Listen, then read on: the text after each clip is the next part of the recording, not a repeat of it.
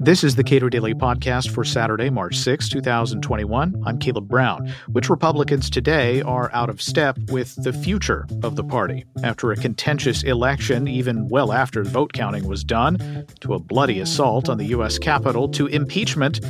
Republican Representative Jaime Herrera Beutler hopes she's not one of them. We spoke earlier this week. For the benefit of uh, listeners, what was your role in the impeachment trial of the president. I should say the former president, because that that distinction uh, matters to a lot of people.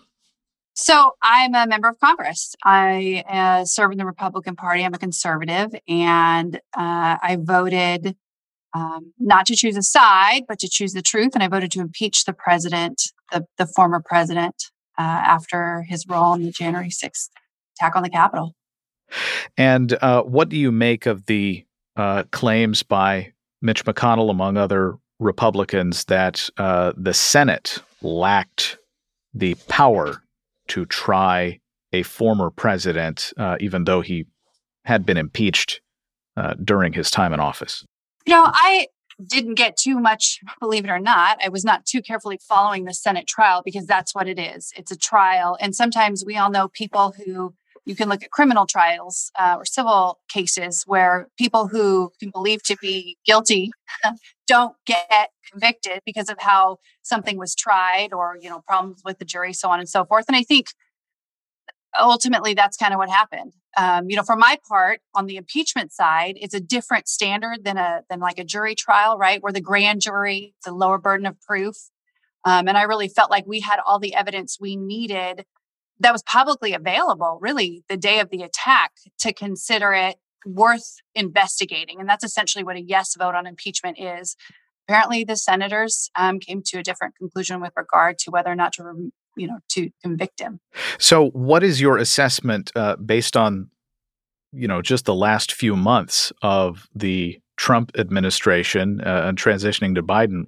What is your assessment of the Republican Party as an institution right now? Mm-hmm. I think we can make a choice. We're at an inflection point. We can either be a party that you know is is um, based around uh, a, a, a set of ideals like they're not new ideals, right? Limited government, low taxation, personal responsibility, the rule of law, life, justice. Those are important principles that are part of the Republican Party. That's why I am a Republican.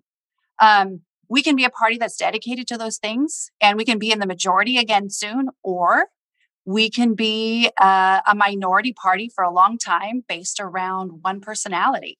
And I choose the former. I really do. I think it's it's an opportunity for us to move forward. You know, in the last, I think this is the first time since Herbert Hoover we've had all both the House and the Senate and the White House, and we lost it in the last four years. And I think Republicans um, who really want to have an impact on this nation.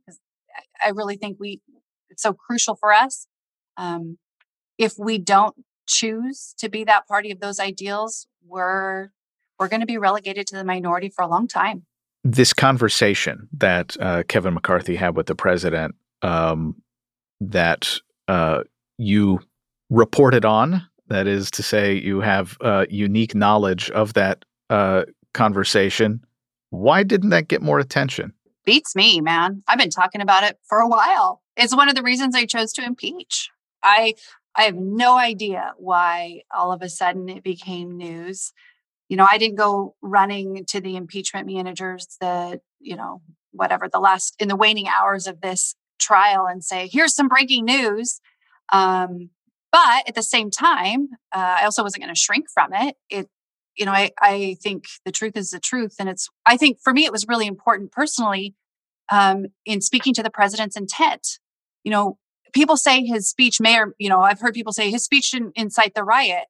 Well, I would argue that his intent is very well demonstrated. No other president in our nation's history has has for 3 hours allowed a direct assault to happen you know, just down the street from the White House and not done something. I mean, that's a dereliction of duty.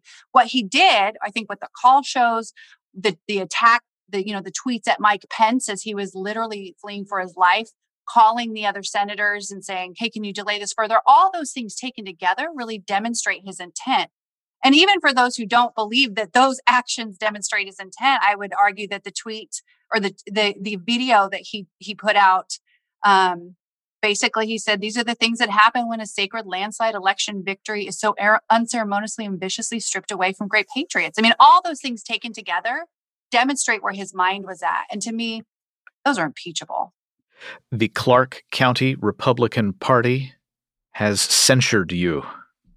Uh, this is not really that uncommon. Uh, a lot of uh, Republicans who uh, voted to impeach. What does that tell you? Well, it's not the first time. They've done it before. They've threatened it before. This is not the first time, right? The chair of the party last go around was one of my primary opponents. So it's not. It's not like there's been a lot of, um, you know, honest affection there on their part. Uh, but I guess I I would say this: I voted to uphold my oath of office, which is first and foremost to the Constitution. Counting the electoral votes is literally the Constitution in action. And for that to be impeded by this mob, um, to me, it's it's the highest thing I can do to uphold the oath to the to the Constitution as a conservative. And so I think that that party made the wrong decision, but it doesn't change the truth, right?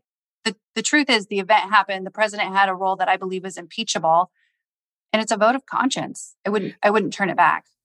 How credible are congressional Republicans after uh, this broad vote not to certify the election? Of course, the, the election was certified, uh, but among Republicans at least, this this big uh, swell of Republicans not, not voting to certify the election, their role, as I understand it, and perhaps you can correct me, their role was purely as a functionary to uh, say, you know, we received this, here it is, let's do some quick math, and this is the result. It, it, it doesn't seem that uh, Congress, at least, has discretion in that situation.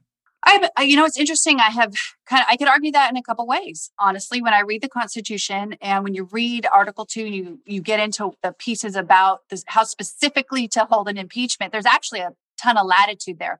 One of the few things it does say, though, specifically, is that members of Congress are not to be electors. So I think we have to be very, you know, they're allowed to have the vote, right? That's written in there, but it also doesn't. We should never supersede the the electors that the state sent to us if they're not contested, and that's the biggest point here that I think gets really overlooked. Um, out of the six contested states, uh, five had Republican legislatures. And if you read the Constitution again, Article 2, it says that the state legislature may determine in the manner of their choosing. Let me, I quote it for you. Each state shall appoint in such a manner of the leg that the, as the legislature thereof may direct the number of electors. And it goes on. So basically, either the state does it or the state sets up a board of elections and gives them that authority. It's all in the Constitution. And each of those states that the president alleged that there was fraud in, his lawyers didn't, but he did, right? His lawyers didn't in a court of law. I think that's interesting. But he said that there was fraud. Each of those states, most of whom controlled by Republicans, sent us one single slate of uncontested electors. So why would I, as a lawmaker from Washington state, know better than the people of Georgia or Pennsylvania or Arizona what electors to send? I mean, if you really break this down and you take personalities out of it, I would I would argue 99% of conservatives would agree with this argument. I just think that the personality of the former president has really invaded a lot of this and conflated the issues. Uh, uh of course, following January 6th, we've seen this renewed call to ramp up enforcement against uh, what's characterized as domestic extremism. Um, well, what do you make of that? You know, uh, 10 Democrats, I think, uh, pretty notably wrote a, a detailed letter s- suggesting that this is not the way to go, and uh, you would imagine politically that, that that at least in the short run, that might behoove them to uh, support an effort to crack down on so-called uh, right-wing extremism. I don't. I say I think that you get into really, really. So let me say this: I I denounce right wing ex- extremism, whether it's QAnon or white supremacy, whatever it is. We don't need it. It's not conservative republicanism. That's it. But I think part of what we need to do to combat it, I, w- I would tell my Democratic colleagues, you can't just, um, you know, censor someone into oblivion. It's not going to work. We're seeing that right now. You're going to make martyrs of people. I think the way you handle it is you start talking about Republicans need to take some ownership and start talking about who we are and what we want to be. And honestly, that leaves out a lot of the crazy. But we, I feel like we're turning around and we're feeding that beast. Uh, and it, it, gets so, you know, anybody who commits a crime, obviously. But when you get into, well, this person might commit a crime, I mean, that's part of, that really shakes at the whole foundation of our country, part of, you know, part of the way our, our justice system is set up. So I'm, I would urge uh, my Democratic colleagues to be careful in the manner that they they move forward because honestly we need to turn people's hearts and minds that's that's my goal is not to you know litigate this lost election for the next 4 years i want to win the next election if you look at the races that we won in seats like mine, we didn't lose one House Republican. And that's really amazing to me. You know why that is? Is because in our districts, we talked about the things that Republicans stand for low taxes, limited government, justice, the rule of law, life. If we are if if we continue to to make the case about those issues to the American people, I think we win elections.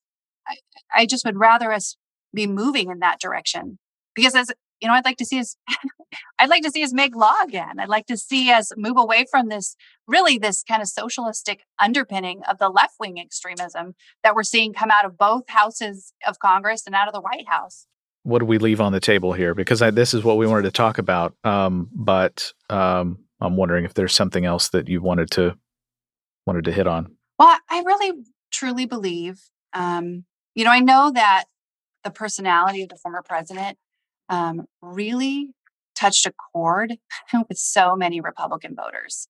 I understand that. You know, I've had my own challenges with him. I didn't vote for him in 2016. I wrote in uh, a Republican instead. But in 20, in, in the next election, his last election, he earned my vote.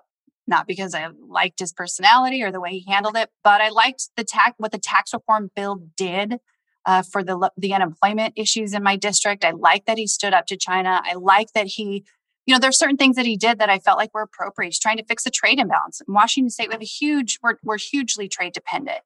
Um, those are all good things. But the reality is, if you look at Trump's pollster, his his um, kind of after action report it was released in December. Full report. Trump's own pollster, who was paid millions of dollars, uh, said the president lost his election, and he lost it because largely people didn't trust him, and secondly, secondly because of his handling of COVID. I don't love that we lost control of the the Senate. I really think because of the similar reasons. Um, but that tells me we can earn those things back and and it's so important for us not to think Republican leaders need to tell the truth. We need to stop feeding the lies that something was stolen, that there was widespread fraud. If there was widespread fraud, why do all the members of Congress from those states where there was widespread fraud not contest their own elections? I mean, on its face, it does not pass that that smell test. Um, it, obviously, there wasn't. Now, I do think there were voting irregularities in some states. When you go from no mail-in ballots to you know 100,000 to 400,000 mail in ballots, yeah, you're going to have problems. In Washington state, we've had a mail in balloting system for 12 years, and it has taken a long time to get right.